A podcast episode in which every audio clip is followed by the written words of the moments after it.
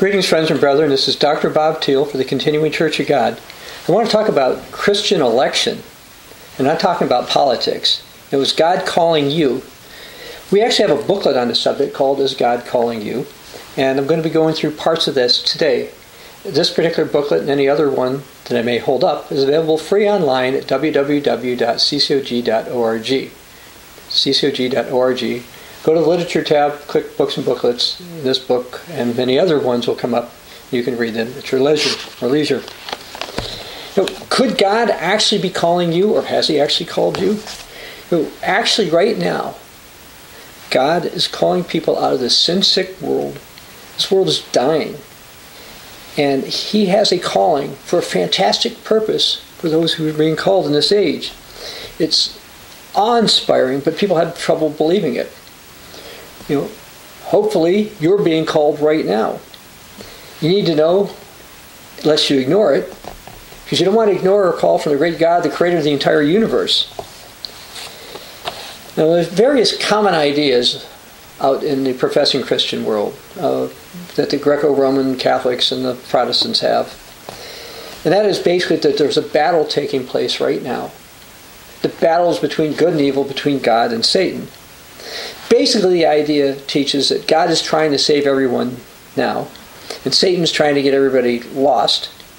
And if that's true, if you're honest about it, it would seem that God is losing.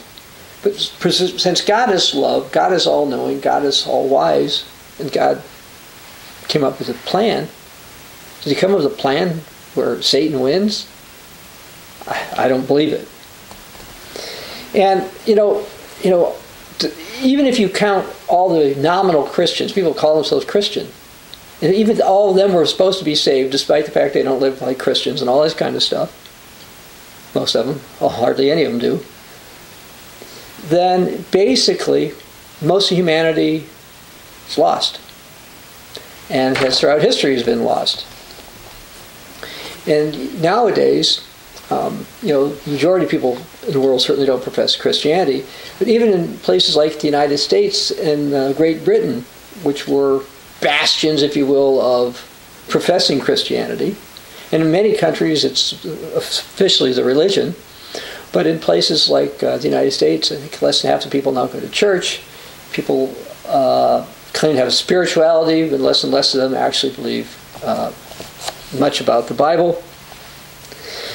And some have said, well, this means everybody's going to be saved. It doesn't matter what religion they are. They don't have to believe in Jesus or anything because all religions are the same. We're seeing more and more of that. But as far as salvation goes, let's go to the book of Acts. Acts chapter four. I'll start in verse ten, and I'll be reading from uh, the New King James most of the time. If not, I'll explain. I'll mention whichever one I plan on doing. But anyway, if we go to Acts chapter four, starting in verse ten, we read, "Let it be known to you all, the name of Jesus Christ of Nazareth."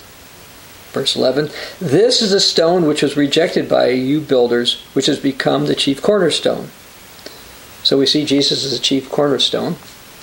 "Nor is there salvation in any other," like Buddha, et cetera, "for there is no other name under heaven given among men by which we must be saved." Now, billions of people have lived and died without even hearing the name of Jesus, the Christ, let alone understood the truths of the Bible. Well, what about those people? What about little babies who only live for a few hours? Has God caused them all to be doomed? Are they lost forever? No, absolutely not. Everyone will have a chance or an opportunity for salvation. We have a booklet on that, by the way, called Universal Offer of Salvation. A lot of people claim to believe the Bible. Many people have read the Bible. But they've not put together certain scriptures, or they've looked overlooked certain things, or been mistaught, or based upon false traditions. They do not understand that God does have a plan for everyone.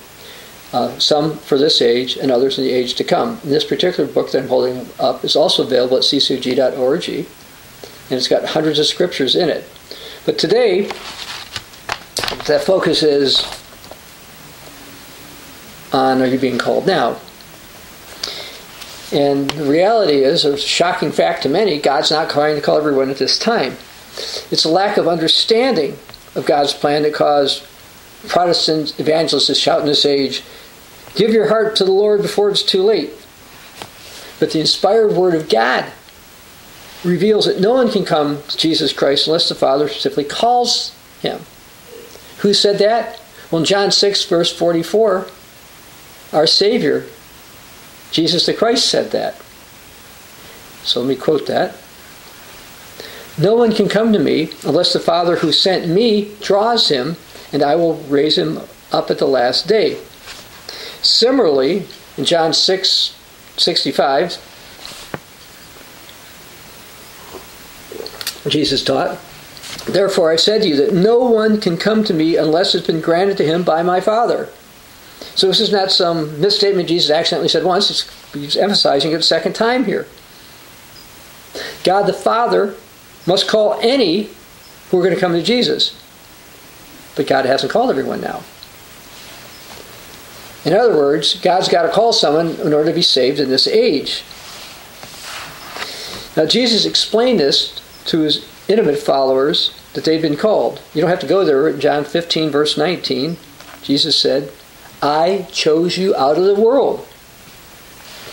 Now the Bible is filled with proof positive that all Christians must receive the divine call from God. And it's a very positive story. The plain truth is God's not trying to save the whole world now, but has a plan for all. God is not losing. Satan is not winning. Oh, I know, it looks like Satan's winning various places. That's not the, the truth. Another truth to grasp is if God's calling you, well, that includes your salvation. It's more than just about you. And for those who are called, they're called to a calling. You know, what is that? Well, first, it's a calling to a changed life, a life of overcoming sin and self, growing in grace and knowledge, it says in Second Peter three eighteen, building character while enduring to the end for salvation, as you can see in Matthew ten twenty-two. God sent his son Jesus, John three sixteen and seventeen, so you can have a new life in Christ, which we can read about also in Romans six, twenty-four, excuse me, six, four, chapter six, verse four and verse twenty-three. Now, if we go to Second Corinthians five seventeen, I'll read something here. "Therefore, if anyone is in Christ, he is a new uh, creation. Old things have passed away. Behold, all things have become new." It'll be a new creation. Now, you've sinned.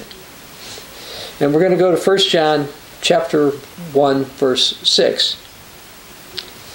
"Yet no matter what you did, you can be forgiven and given a, stretch, a fresh start in, the, in your life of the truth of God if you will accept God." So let me read uh, what uh, John wrote, First John one, verse six. "If we say we have fellowship with him and we walk in darkness, we lie and we don't practice the truth. But if we walk in the light, as he's in the light, we have fellowship with one another. And the blood of Jesus Christ, his son, cleanses us from all sin." You say, "But no, you don't understand my sins. They're really..." No. It doesn't have a little asterisk. Blood of Jesus Christ, his son, cleanses us from all sins. You repent. Now, some people are on the opposite end. And John warns about them too, verse eight. "If we say we have no sin, we deceive ourselves, and the truth is not in us."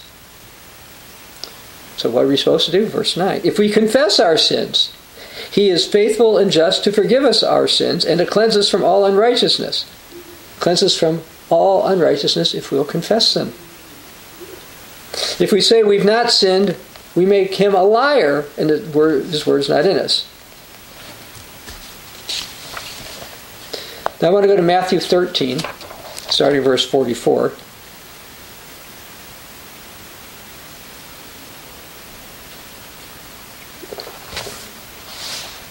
Again, this is this is words of Jesus.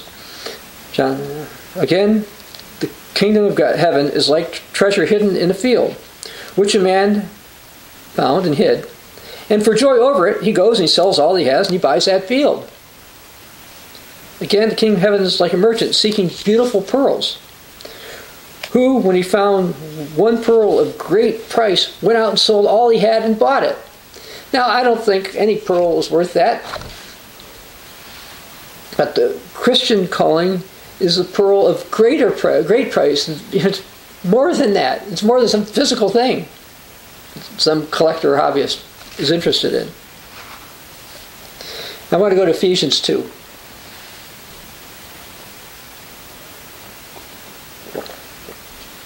The Christian calling provides hope to those who otherwise would not have had it.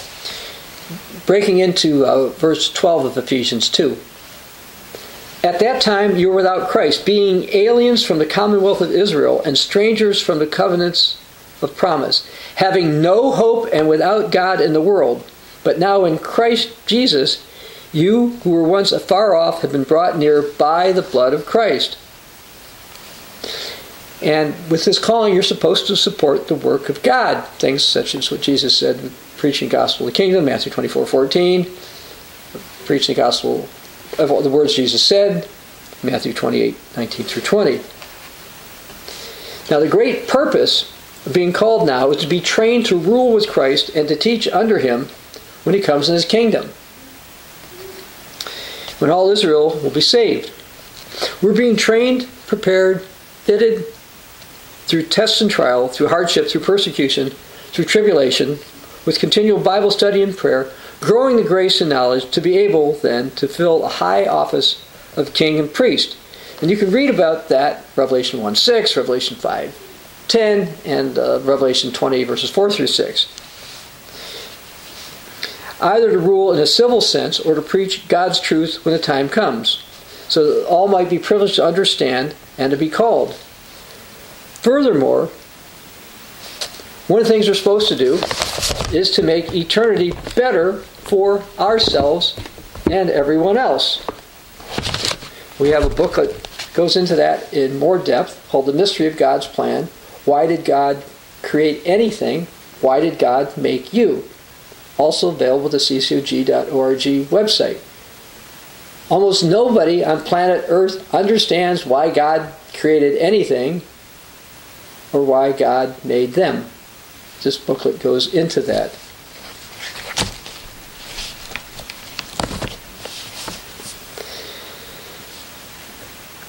You know, we've got a glorious mission if we lead a true Christian life. And the elect have an opportunity now to be working towards this. Now, you don't have to go there, but when asked why he spoke in parables, in Matthew thirteen, verse eleven, Jesus said to his disciples, "It will be given to you to know the mysteries of the kingdom of heaven." And I hold up our mystery booklet. "But to them it's not been given." Now, see, this goes against a common misconception, or why we would call this fake news, that, that so, well, that Jesus spoke in parables so the common person would understand him. Uh, no, Jesus spoke in parables so they wouldn't get it. Furthermore, I'm going to read from uh, Paul's writings, Romans eleven, verse seven. I might want to go there. Can I read a couple other verses from uh, Romans eleven? Paul wrote, verse seven, Romans eleven, "What then? Has Israel, Israel has not obtained what it seeks, but the elect have obtained it, and the rest were blinded." So the elect, so I talk about Christian election, are the ones who are called. They can obtain something that various uh, physical descendants of Israel were not able to do. Only the elect can obtain salvation in this age. The rest have been blinded. Now, in John fifteen twenty-two, Jesus said, "Those who are blinded have an excuse."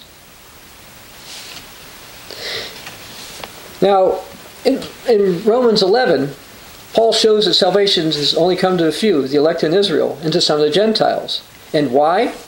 Go to verses thirty-one to thirty-two. He gives an explanation. "Even so, these also have now been disobedient, that through the mercy shown to you, they also may obtain mercy. For God has committed them all to disobedience, that he might have mercy on all." God's allowed them to be disobedient. God has allowed Satan to test, tempt them and to uh, influence them.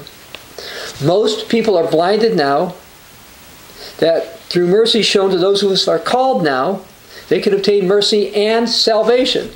And I held up this book before, but I'll hold it up again. People do not understand this. Hardly anybody on planet Earth understands this. And we've got hundreds of scriptures here for those who are interested in knowing the truth. God's plan is uh, wonderful. Now, it should be pointed out that there are more Gentiles that are going to be called. If you're still in Romans eleven, let's back up to verse twenty-five. For I do not desire, brethren, that you should be ignorant of this mystery, lest you should be wise in your own opinion, that blindness in part has happened to Israel until the fullness of Gentiles has come in.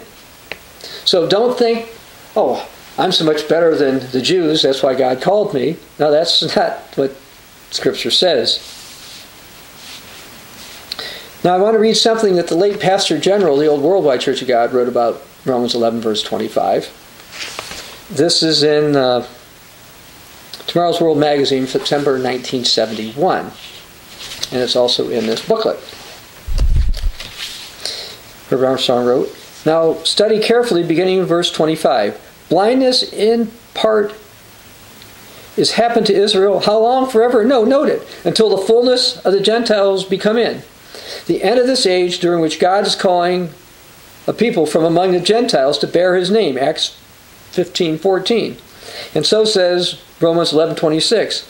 All Israel shall be saved. How? As it is written, there shall come out of Zion the deliverer, and shall turn away ungodliness from Jacob. The deliverer, Jesus Christ, is coming again.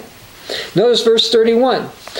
These blinded Israelites have not now, in this age, received mercy, that through the mercy of the Gentiles saved in this age, they may then obtain mercy and salvation. How? Because these saved Gentiles will then be kings and priests assisting in this wonderful work. Now clearly, clearly, we're much closer to the time the Gentiles are to come in, uh, later to be kings and priests, than when Herb Armstrong wrote this back in nineteen seventy-one. He wrote it fifty years ago. And more Gentiles had to be called, and that is happening in the Continuing Church of God. Now Jesus made it clear that the end does not come until the gospel of the kingdom of God be preached to the world as a witness. And where did I put that booklet? It ended up being further down here. And we have a booklet on this. We have this booklet, by the way, in over one hundred languages. If you do go to c c o g dot org, instead of going to the literature tab, if you just keep going down further on that page, you will see a listing of over one hundred languages that this book has been translated in that you can click on or send to or tell your friends about. Anyway, the end doesn't come until the gospel of the kingdom of God reaches enough nations, according to Jesus, Matthew twenty-four fourteen, and the full number, as the uh, N I V, N L T, B S B, C E V, G N T, I S V, NetBible, and much other translations, put Romans eleven twenty-five. And to, the end doesn't come until the full number of Gentiles God wants in this age come on in. Now, I want to go to Revelation two, verse twenty-six and twenty-seven. Now, for those who do what Jesus wants, including Gentiles, the Bible teaches, Revelation two, verse twenty-six, and he who overcomes and keeps my works until the end, to him I will give power over the nations. He will rule them with a rod of iron. Now, I want to go to Romans eight, verse fourteen. Now this time I'm going to be reading from the uh, A F B because it gets the grammar of the Holy Spirit right. It gives you the pronoun, of the grammar right with the pronoun of the Holy Spirit, et cetera. Romans eight, starting verse uh, fourteen from the A F B. For as many are led by the Spirit of God, these are the sons of God. Now you have not received a spirit of bondage, again unto fear, but you received a spirit of sonship, whereby we call out, Abba, Father. The Spirit itself bears witness conjointly with our own spirit, testifying that we are the children of God. Now if we are the children, we are also heirs, truly heirs of God, and joint heirs with Christ, if indeed we suffer together with him, so that we may also be glorified together with him. Now Christians, called in this age are to be joint heirs with Jesus in the kingdom of God. Were you predestined to be called? Perhaps. Probably. Does this mean that your ultimate fate has been decided for you in advance? No. Very few people understand what predestination is. First, let's talk about what it's not. There's no teaching in the Bible that says the decision that you're going to make, your final fate to becoming saved or lost, is already predetermined, and that you are uh, predetermined to arrive at that fate. Predestination is not about the fate to be being predestined to be lost. But does the Bible say anything about predestination? Certainly. But it doesn't say what most people seem to think. People seem to think some are predestined to be saved and some are predestined to be lost, but the Bible doesn't say that. So let's go to Ephesians one, starting in verse four, and read what the Bible actually says.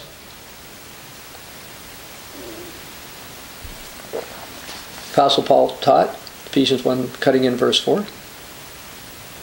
Just as he chose us in him before the foundation of the world, that we should be holy and without blame before him in love, having predestined us to the adoption as sons by Jesus Christ to himself, according to the good pleasure of his will. While some are predestined to be called in this age, most humanity has not been predestined to permanently be lost. Also in Ephesians one, go down to verse eleven, in him, that's Jesus, we have obtained an inheritance, being predestined according to the purpose of him who works all things according to the counsel of his will, that we who were first trusted in Christ should be the praise of his glory. God's will is that all will be saved. God's got a plan. It results in nearly everybody who ever lived to be saved. Christians were predestined to be called, but we have to choose whether or not to be faithful. You do have a choice. You have a choice to be part of the elect or a choice not to be. So you can elect to be the elect if you're being called. Now I want to go to Romans eight.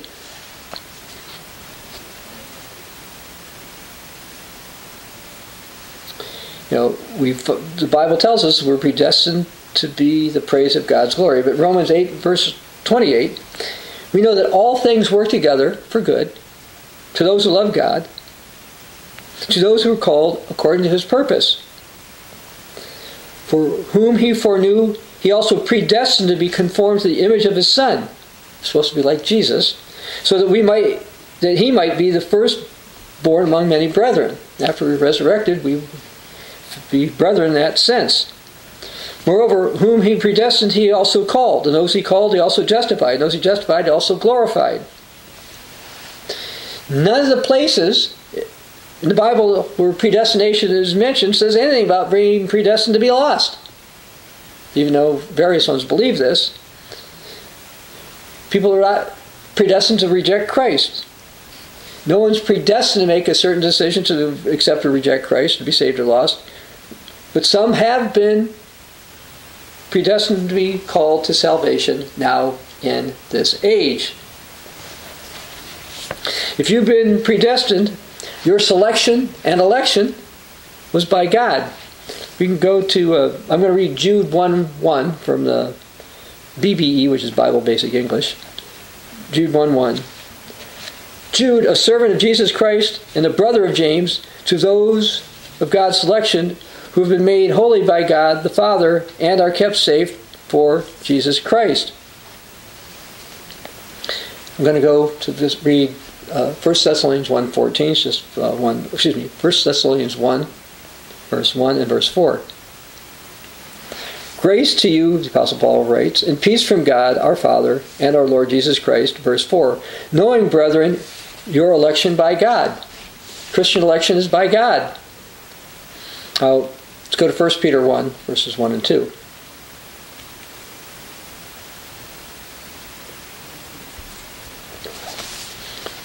Peter, an apostle of Jesus Christ, to the elect according to the foreknowledge of God the Father, and sanctification of the Spirit, for obedience and sprinkling of the blood of Jesus Christ, grace to you and be multiplied. We're elect according to the foreknowledge of God the Father. Now I want to go to Ephesians two. Yes, I read lots of scriptures. Starting verse eight. God's beloved are called to be holy, obedient, kept safe for Jesus. Ephesians two, verse eight. For by grace you've been saved through faith, that not of yourself, it's a gift of God, not of works, lest anyone should boast. For we are his workmanship, created in Christ Jesus for good works, which God prepared beforehand that we should walk in them. Now don't misunderstand. God's grace is free and unmerited, but if we refuse to change our lives to obey God, he's under no obligation to bestow his grace upon us. God's Spirit gives us the power we need to develop character, but we've got to work at it. I want to go to First Corinthians fifteen, verse ten, read something from the Apostle Paul.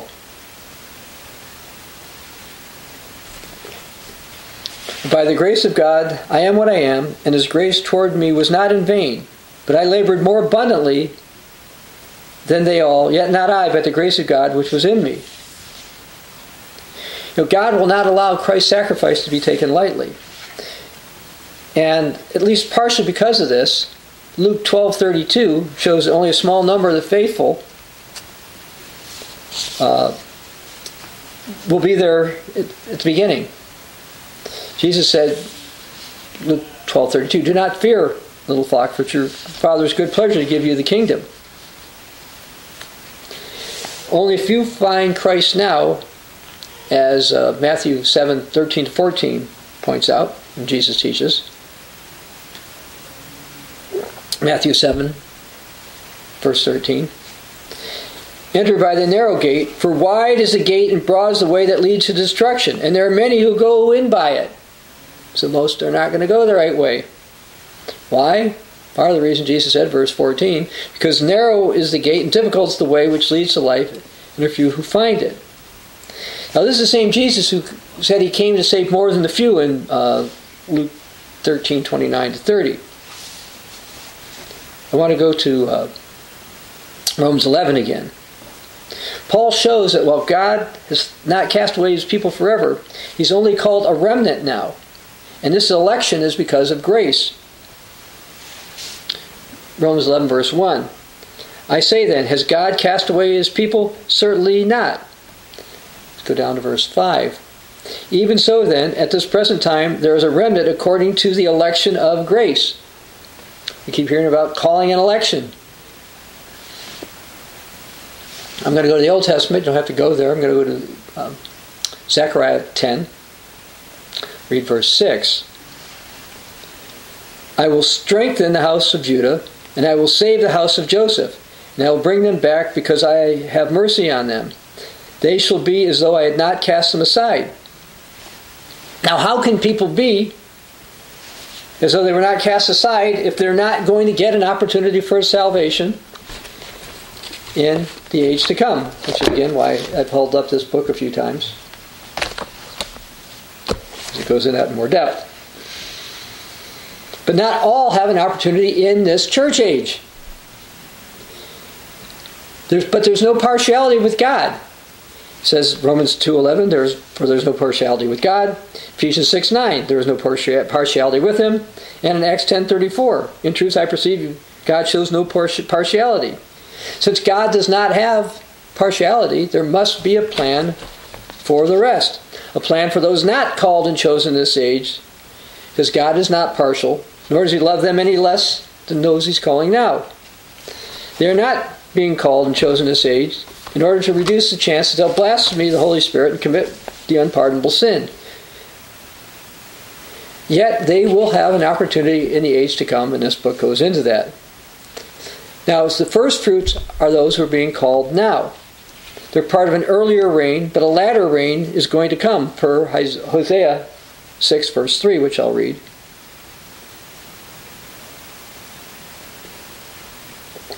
Hosea six, verse three. Let us know, let us pursue knowledge of the Lord. His going forth is established in the morning. He will come to us like the rain, like the latter and former rain. And by the way, the old Worldwide Church of God and the old Church of God Seventh Day taught this as well, by the way. Now I'm going to go to James five seven. This rain that's going to come in the future represents a harvest, according to James five, verse seven.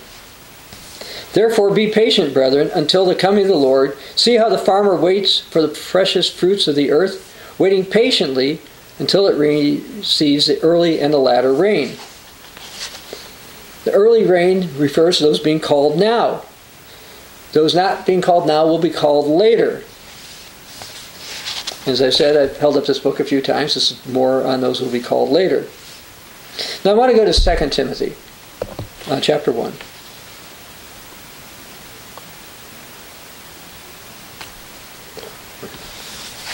Starting in verse eight. Of those called now, in this age, notice God, cutting in verse eight, verse nine now, who has saved us and called us with a holy calling, not according to our works, but according to his own purpose and grace, which was given to us in Christ Jesus before time began. Yes, God had planned before time as we know it began.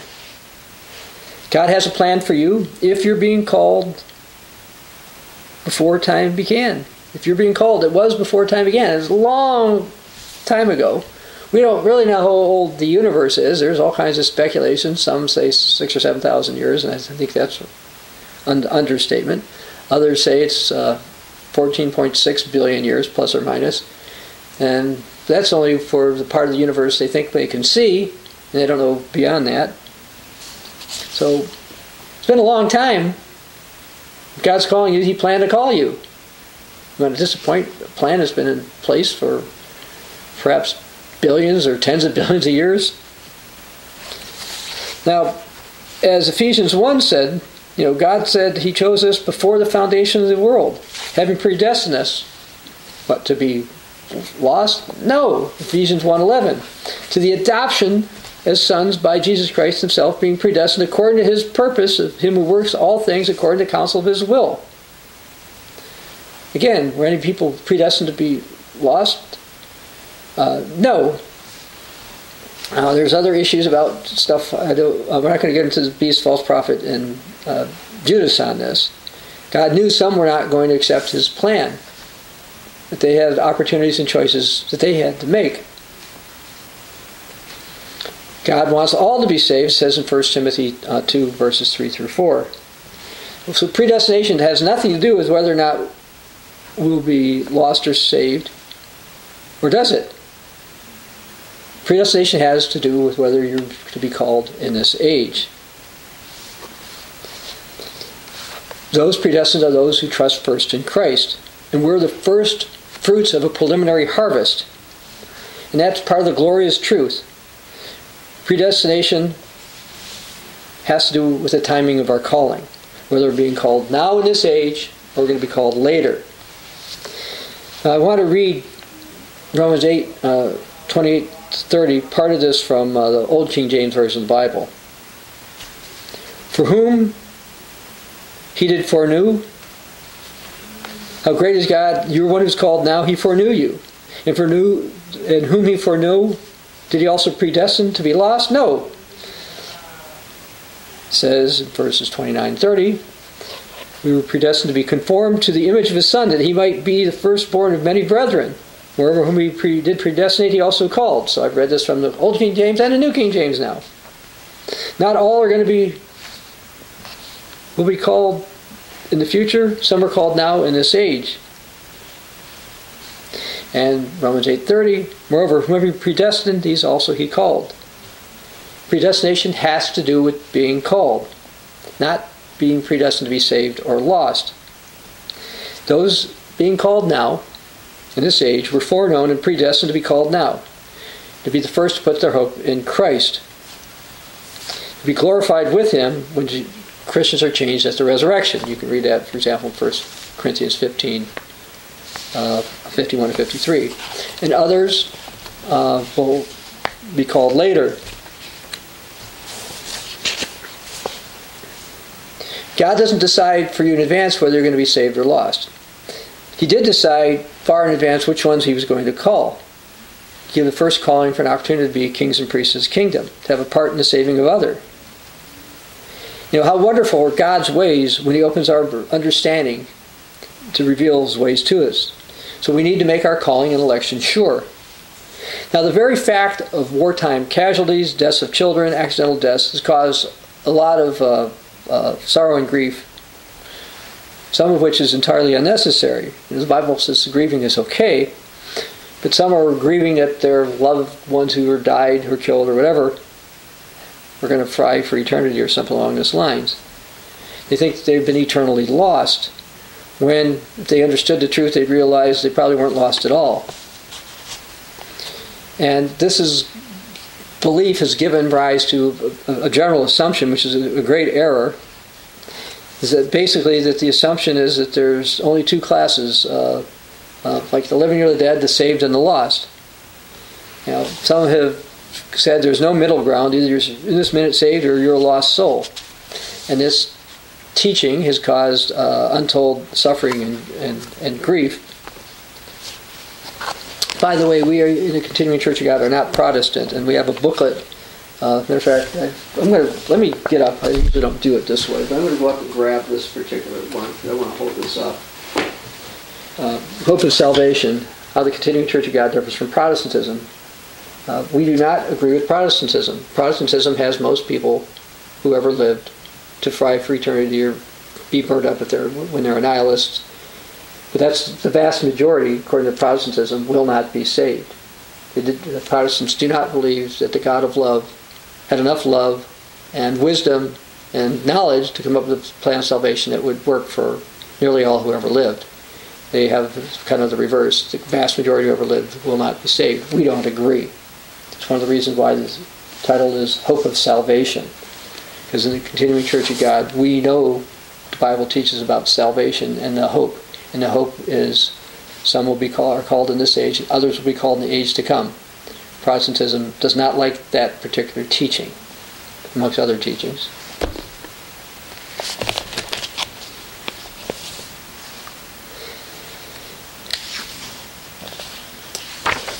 All right. Now, some think that uh, the Protestant view is right because they say this is the only day of salvation, but that's not true. Uh, according to the Bible, this is not true. But people say, but doesn't the Bible say that? There's two verses that people tend to point to. I'm going to read the first one from um, Isaiah forty-nine, verse eight. And I'm reading it from the interlinear transliterate, transliterated Bible, because I want to read it literally what it says, because sometimes translators throw in words and things that aren't supposed to be there.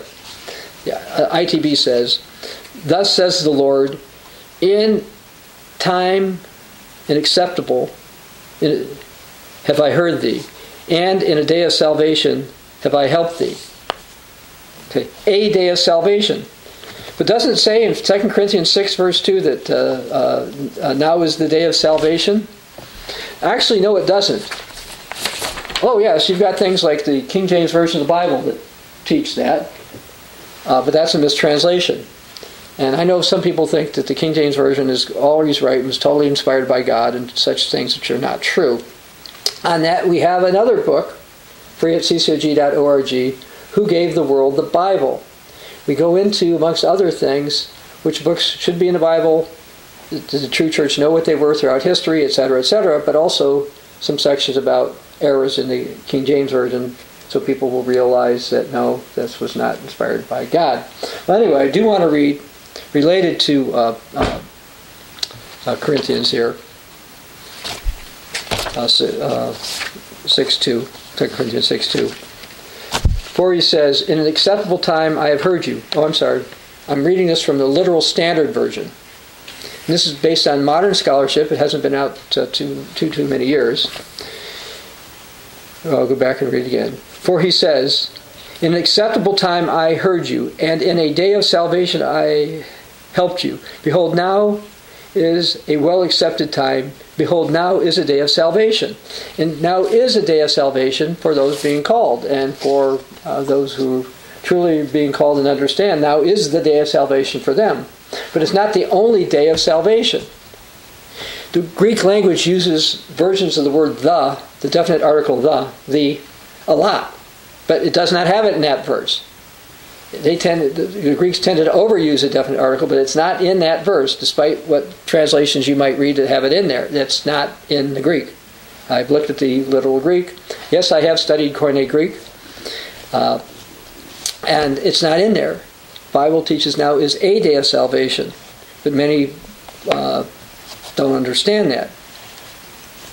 Anyway, ultimately, God will offer salvation to every person on who's ever lived, either in this age or in the age to come. And part of his plan includes the first resurrection for those who are uh, called, chosen, and faithful in this age. Now, those who are not called now have an opportunity for salvation. Now, there's billions who've lived and died from the time of Adam to the close of this age who are going to come up in the second resurrection. You can read about that resurrection in uh, Revelation twenty. They're going to come up as physical human beings, and they're going to be judged. And they'll give their, be given their one and only true opportunity for salvation. Now, this resurrection takes place a thousand years after the first one. Uh, and so this comes, comes after what we tend to call the millennium. Uh, and in the millennium, uh, we believe God will call all everyone who's then living. Now, I want to go to Isaiah twenty-nine.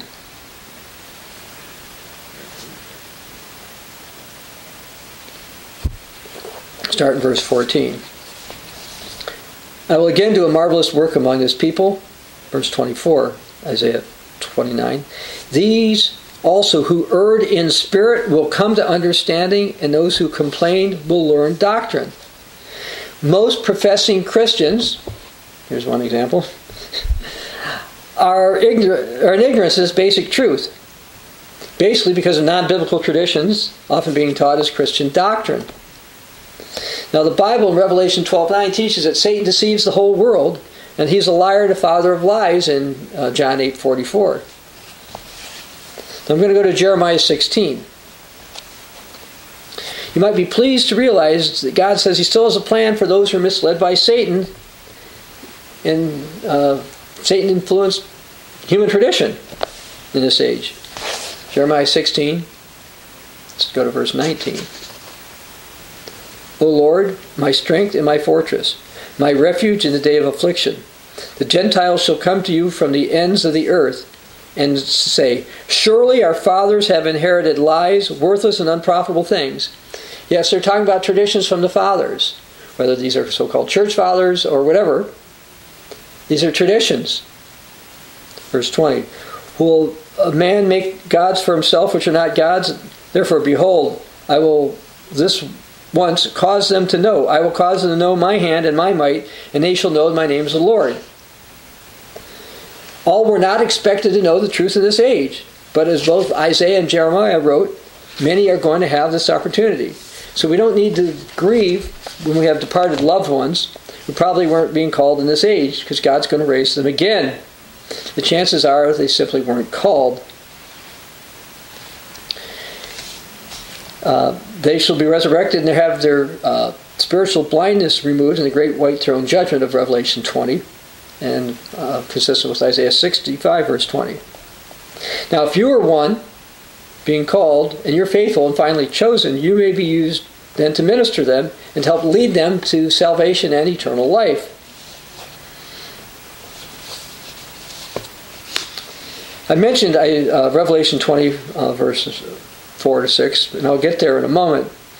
But right now, those who are called, the Bible says judgment is on those now called in First Peter four seventeen, which is one of the reasons why we tend to have various tests and trials more so than the world around us.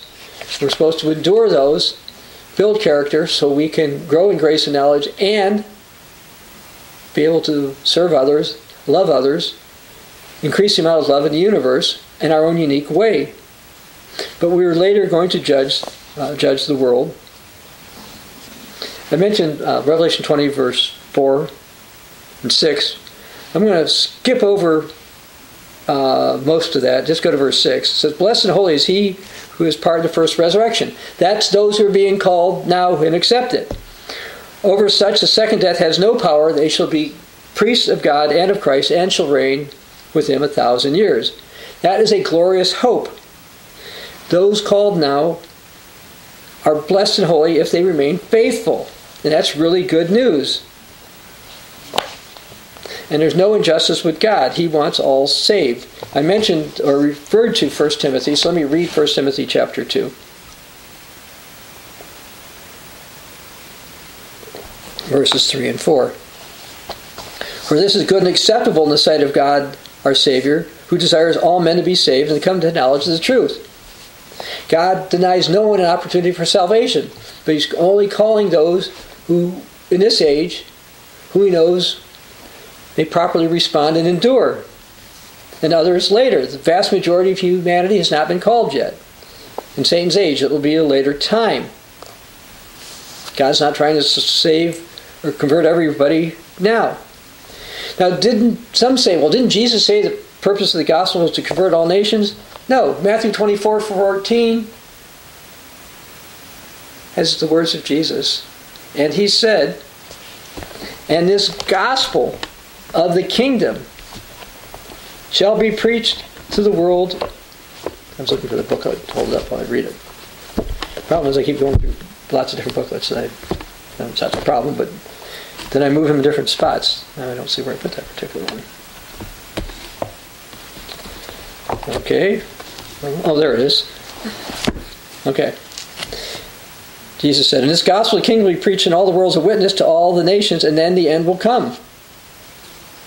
After the end comes, the seventh uh, trumpet sounds, and a new age when the reign of uh, Jesus will replace the reign of Satan.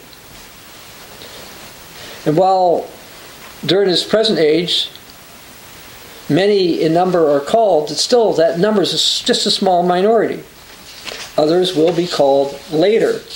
And as I mentioned, we have the booklet on, or the book on the Universal Offer of Salvation, goes into about those being called later. Now, how can you know if God's calling you? Many misunderstand God's calling. They think, oh, unless he's spoken to me with a lot of voice, maybe that doesn't count.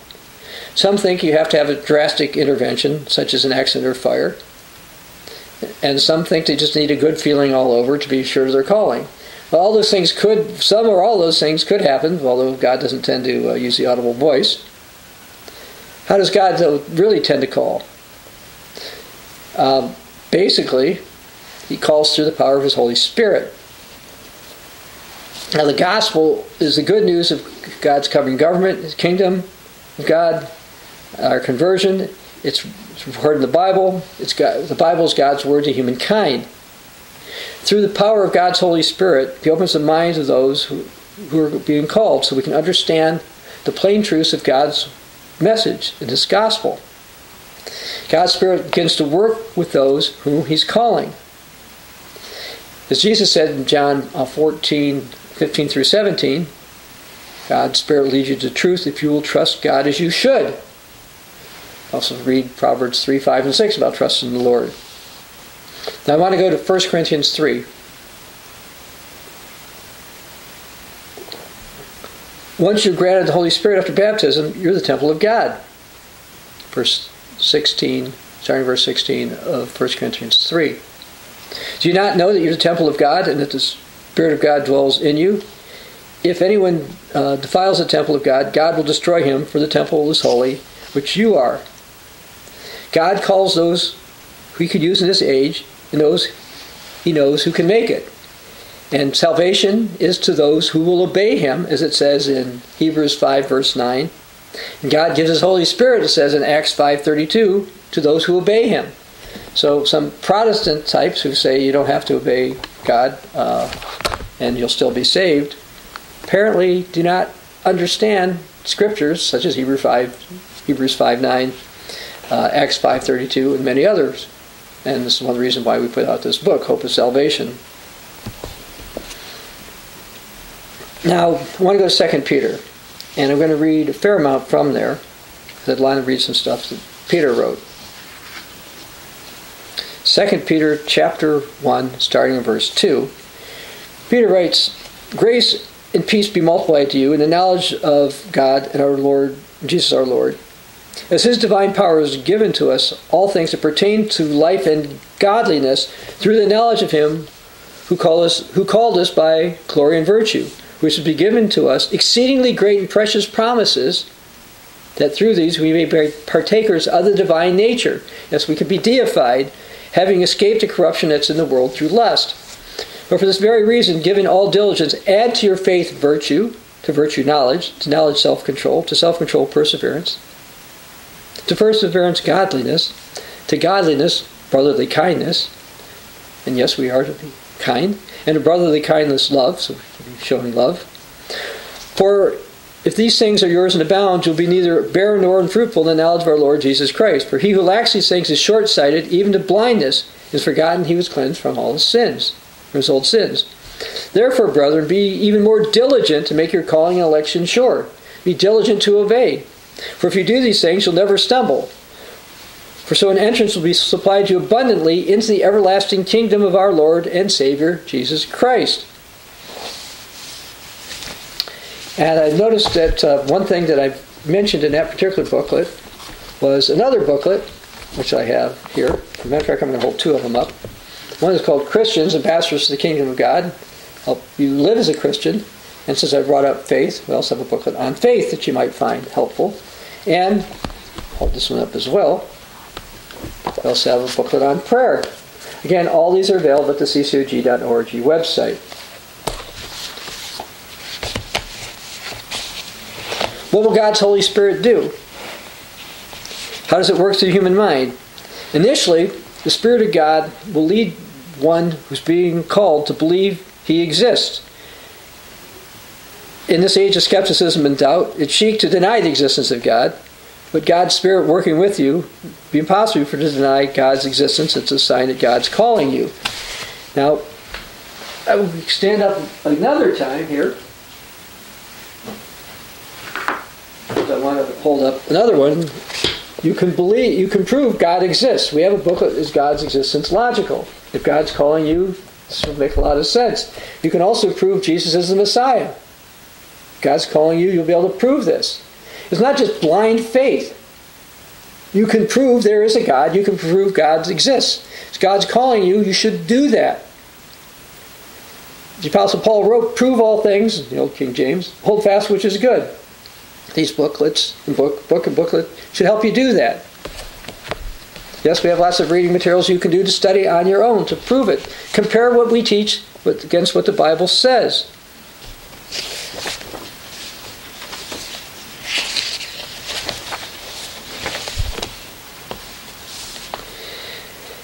I'm going to go to uh, Second Peter three. Actually, Second Timothy three. God's Spirit will have you prove and believe the Bible's Word of God, which this book also this book also helps you do.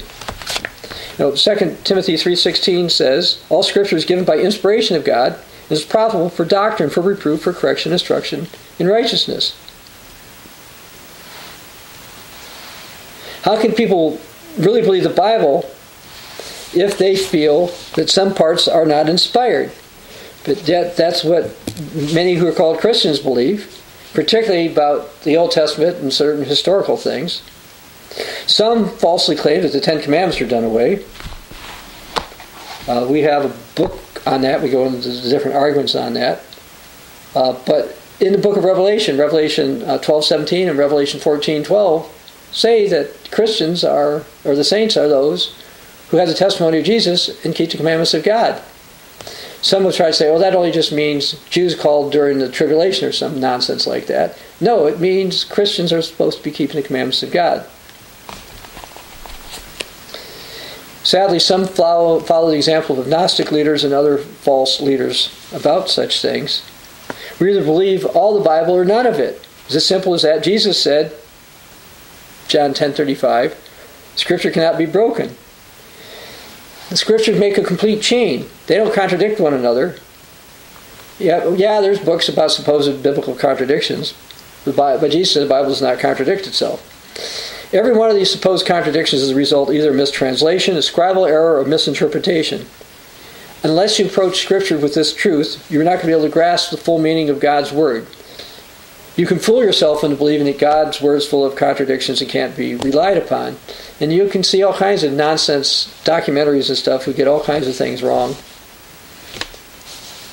I saw one recently that said that, uh, yeah, Jericho burned, but it was uh, couldn't have burned after uh, around twelve hundred A D, B C, twelve hundred B C.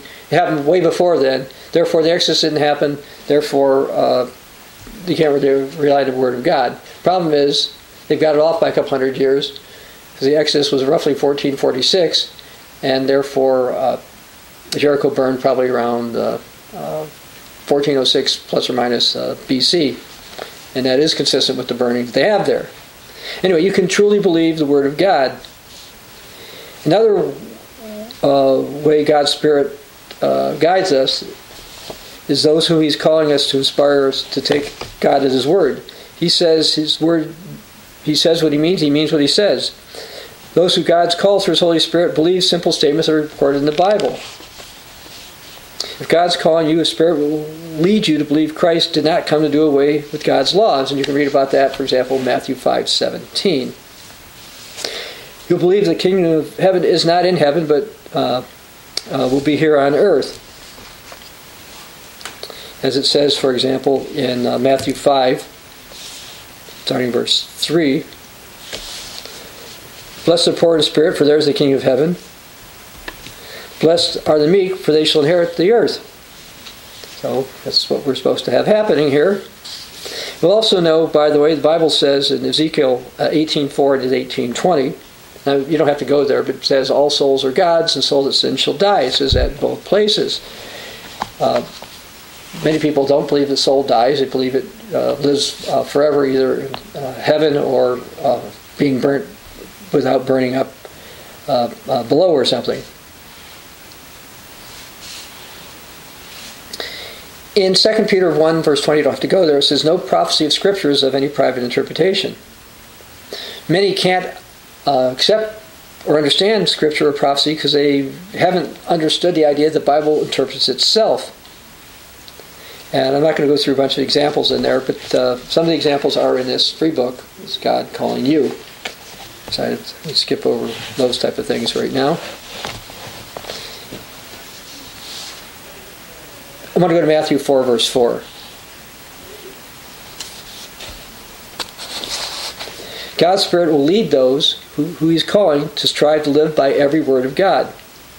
Matthew four, verse four. But He answered and said, it is written, man shall not live by bread alone, but by every word that proceeds from the mouth of God. To really understand the Bible, it's paramount to live by every word of God, not just some parts or pet doctrines. Most professing Christians accept some Bible truths, but for the most part, they misunderstand. How can they live by the Word of God if they don't realize what it means? Candidly speaking, all professing Christians are not willing to live by every word of God. Some deliberately reject all uh, but a small portion of the Bible, feeling it has no real bearing on their personal lives. God gives us understanding only those who are willing to live by His Word, or as it says in the New Testament, those who will obey Him. Another way God uses His Spirit is calling His people is by convicting them, convincing them of His way. If God's calling you, you'll be able to uh, understand the Bible more fully for the first time. Now, the Bible warns, you don't have to go there, but uh, Proverbs fourteen twelve, there's a way that seems right to man, but the end thereof is a way of death. Humanity's way is a grasping, greedy way of getting. It's kind of a do to others for they do it to you kind of a thing. It's a way of strife, envy, murder, jealousy, wrath, drunkenness, and all the rest. If God's calling you, His Spirit will convince you to admit you've been going the way of humanity and not God's way. You'll say, let God's will be done, and you'll mean it, and you'll repent. You should do Bible study and have close contact with God. You can see this planet is truly on the brink of destruction, and that the only real hope is the return of Jesus Christ established in His kingdom. That's the way. And when His kingdom comes, people will live God's way And if you're called in this age and faithful to the end, you will help teach people how to do that. And you'll know better how to do this because of the fact you had to do this, live it in this age, where you have given opportunity. I shouldn't say have to, but you choose to obey or you don't choose to obey. Um, it, some other things that uh, are going to happen is you would want to support the commission to preach the gospel. I read Matthew twenty-four fourteen about the gospel, kingdom being preached to the world as a witness, but I'm going to go to verses uh, uh, twenty-one and twenty-two to tell you what Jesus says is going to happen to humanity. Matthew twenty-four twenty-one. This is after the gospel has been preached as a witness. Jesus said, Matthew twenty-four twenty-one, "For then there will be great tribulation, such as has not been since the beginning of this world until this time, no, nor shall ever be, and unless those days were shortened, no flesh would be saved. But for the elect's sake, they will be shortened." There will be, uh, the elect will be alive during this time. So this will be saved for our, uh, humanity will not destroy the planet. Jesus will come and intervene. In Malachi four, verse six, the Bible prophesies about an Elijah to come. It says he'll turn the hearts of the fathers to the children and the hearts of the children of the fathers, lest I come and strike the earth with a curse. If you read what it says, it actually means total destruction. If God's calling you, you should wholeheartedly support his work. You've got, you'll have a tremendous knowledge and you should appreciate this, and you want to help fulfill Matthew twenty-four fourteen and other scriptures. The Bible warns in Hosea four, verse six about people are destroyed for lack of knowledge because they've rejected knowledge. You've got scientists who reject the truth. Interestingly, on the back of this booklet on God's existence logical, there's a scientist, Nobel Prize winner, who rejected truth. He admits he re- rejected truth, basically. It's also mentioned in this book. People have rejected knowledge. Scientists do not always follow the science. There's ego, pride, politics, personal interest, whatever. You're unique.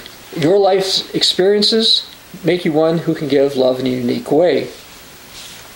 You don't have to go there, but Jesus said to let your light shine, and so men may see your good works and glorify God your Father. That's in Matthew five sixteen. If God's calling you, you should, uh, amongst other things, do what it says in Ecclesiastes nine ten. You don't have to go there. Whatever your find, hand finds to do, do with all your might. And let me go to First Corinthians ten. I'd like you to go there.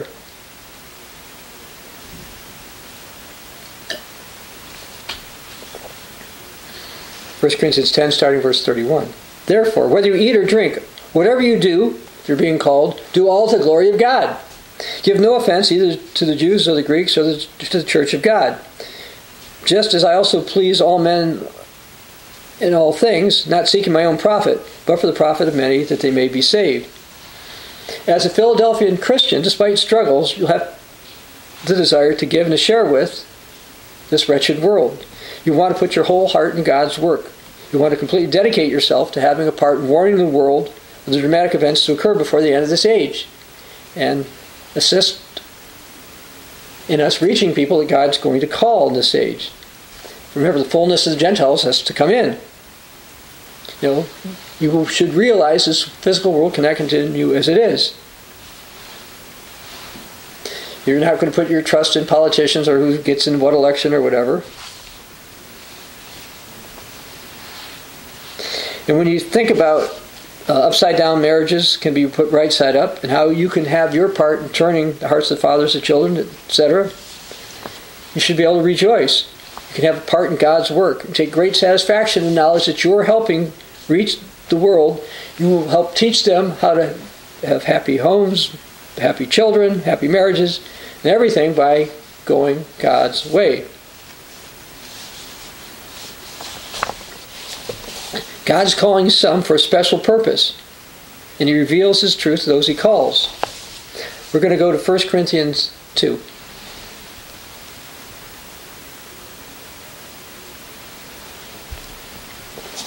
Starting in verse nine, the Apostle Paul wrote, But as is written, eye has not seen, nor ear heard, nor is it entered into the heart of man, the things which God has prepared for those who love him.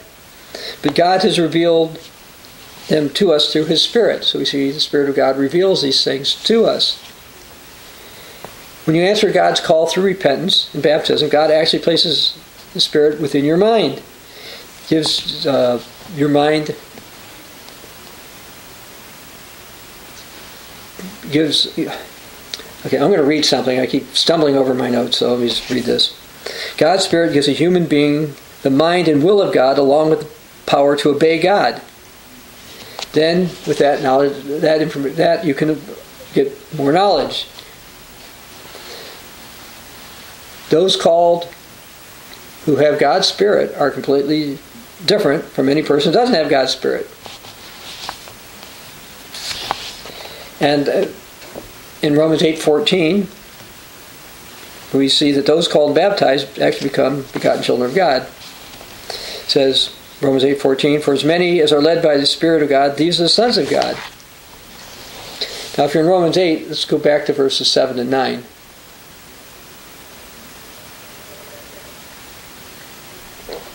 Romans eight, cutting in verse seven.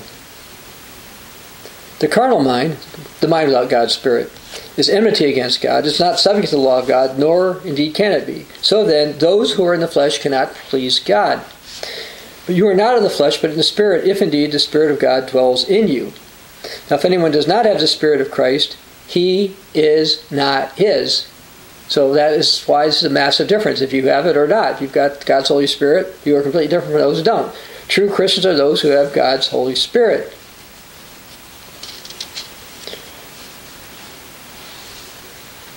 It's that, you know, that you know, that's what separates us Christians from those who aren't Christians. If you don't have the Spirit of Christ, you're not his. And unless God personally, directly, miraculously intervenes,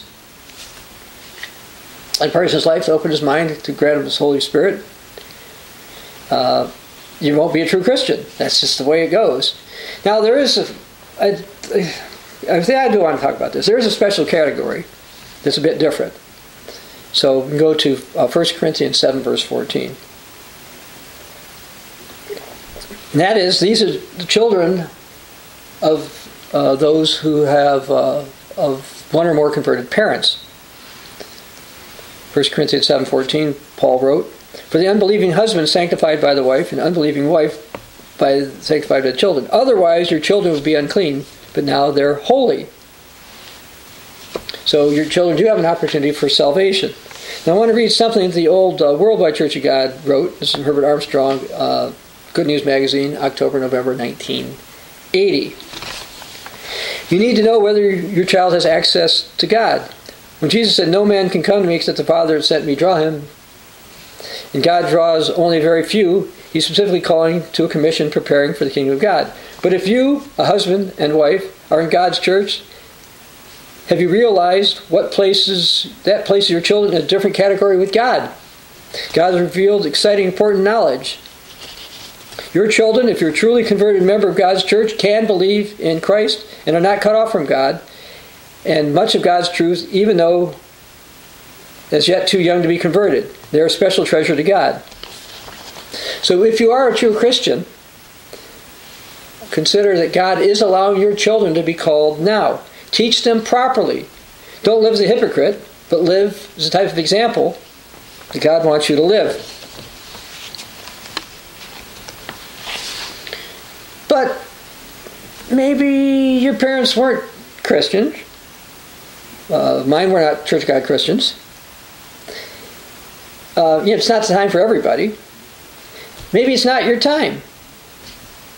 Let's go to Romans ten. Not everyone will hear enough of the truth to respond to it in this age. And Romans ten, verse fourteen and fifteen helps uh, show that. How then shall they call upon him who they have not believed? And how shall they believe in him whom they have not heard? And how shall they hear without a preacher? And how shall they preach unless they're sent? So those who don't hear or see the truth are not being called in this age. Of course, we also see from this that uh, there are preachers supposed to be sent, or, and there are others hearing it and being called in this age. A people are in the process of being refined. Those called in this age are refined one way, according to Isaiah forty-eight ten and Jeremiah nine seven, whereas those called in this age are to be refined and purified more like silver and gold. You see that in uh, Zechariah thirteen nine, Psalm sixty-six ten, Daniel eleven thirty-five, twelve ten, and it's also mentioned in Revelation thirteen eight. Now, what could be some clues that God is not calling you in this age? Well, if you don't feel any reason to repent and change, you're probably not really hearing God's call. If you cannot accept Jesus as your Lord and Savior, you're really not hearing God's calling. If you believe that humanity can solve its uh, problems apart from God, you aren't really hearing God's calling. If you believe that human traditions are more important to how you live your life than the Word of God, you're really not hearing God's calling. You know, we've got people who have different holidays, supposed to be different holy days, et cetera. Now, if you started to count the cost of being a true Christian, and you concluded it's too high, then you're not really hearing God's calling. Now, as it turns out, none of those prove God's not calling you. And remember, even Moses and Saul uh, uh, resisted. God might be calling you, but you might not have the, you might not be in the right mindset to respond. And perhaps your real calling will come later. But if it's now, realize that God holds us individually responsible for what uh, we do with what we know. We're going to go to Deuteronomy thirty, read verses nineteen through twenty.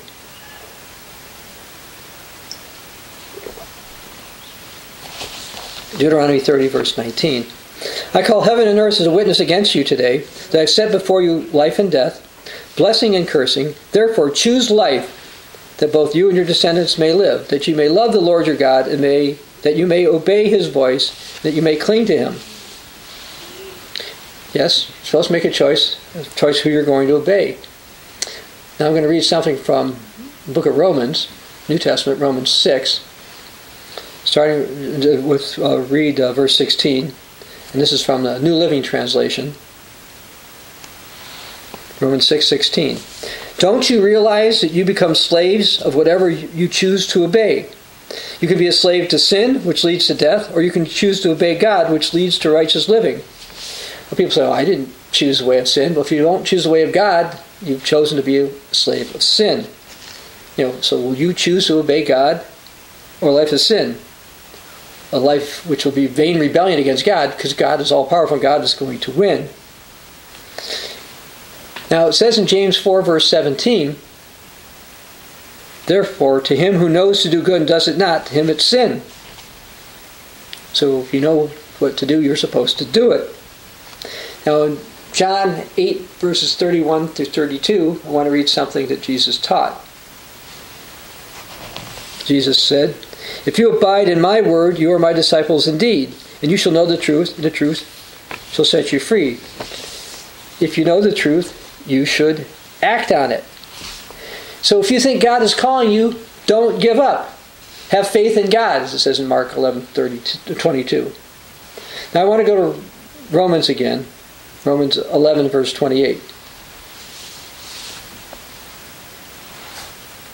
Read, uh, read that. Concerning the gospel, they are enemies for your sake, but concerning the election, they are beloved for the sake of the fathers. For the gifts and the calling of God are irrevocable. Your calling is irrevocable. Okay? Paul's telling us this. God does not revoke your calling, so don't you do it. You need to choose whether or not you want to accept it. Now I want to go to Philippians one. Sometimes people get concerned. But I want to go to Philippians one, starting in verse three. Apostle Paul wrote, I thank my God upon every remembrance of you, always in every prayer of mine, making request for you with all joy. For your fellowship in the gospel from the first day until now, being confident of this very thing. being confident of this very thing. For he who's begun a good work in you will complete it until the day of Jesus Christ. So if God's calling you and you'll accept the calling and you stick with it and obey, God will complete it. God's not going to give up on you. Verse seven. Just as right for me to think this of you all, because I have you in my heart, inasmuch as both of my both in my chains and defense, confirmation of the gospel, you're all partakers of, with me of grace. For God is my witness how greatly I long for you all with the affection of Jesus Christ. And this I pray, that your love may abound still more and more. As you're called, your love should abound more and more in knowledge and in all discernments, that you may approve the things which are excellent, that you may be sincere and without offense until the day of Christ, being fulfilled the fruits of righteousness that are by Jesus Christ, to the glory and praise of God.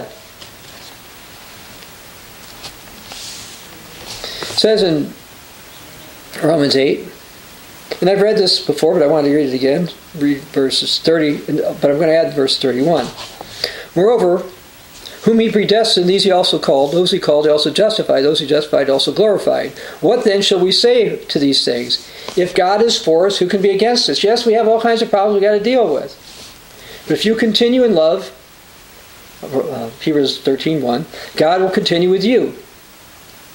Now of yourself it's impossible to be saved, but God is certain if we yield to him and trust him, we shall be saved, not by our own power to overcome and develop character, but through faith in God's power.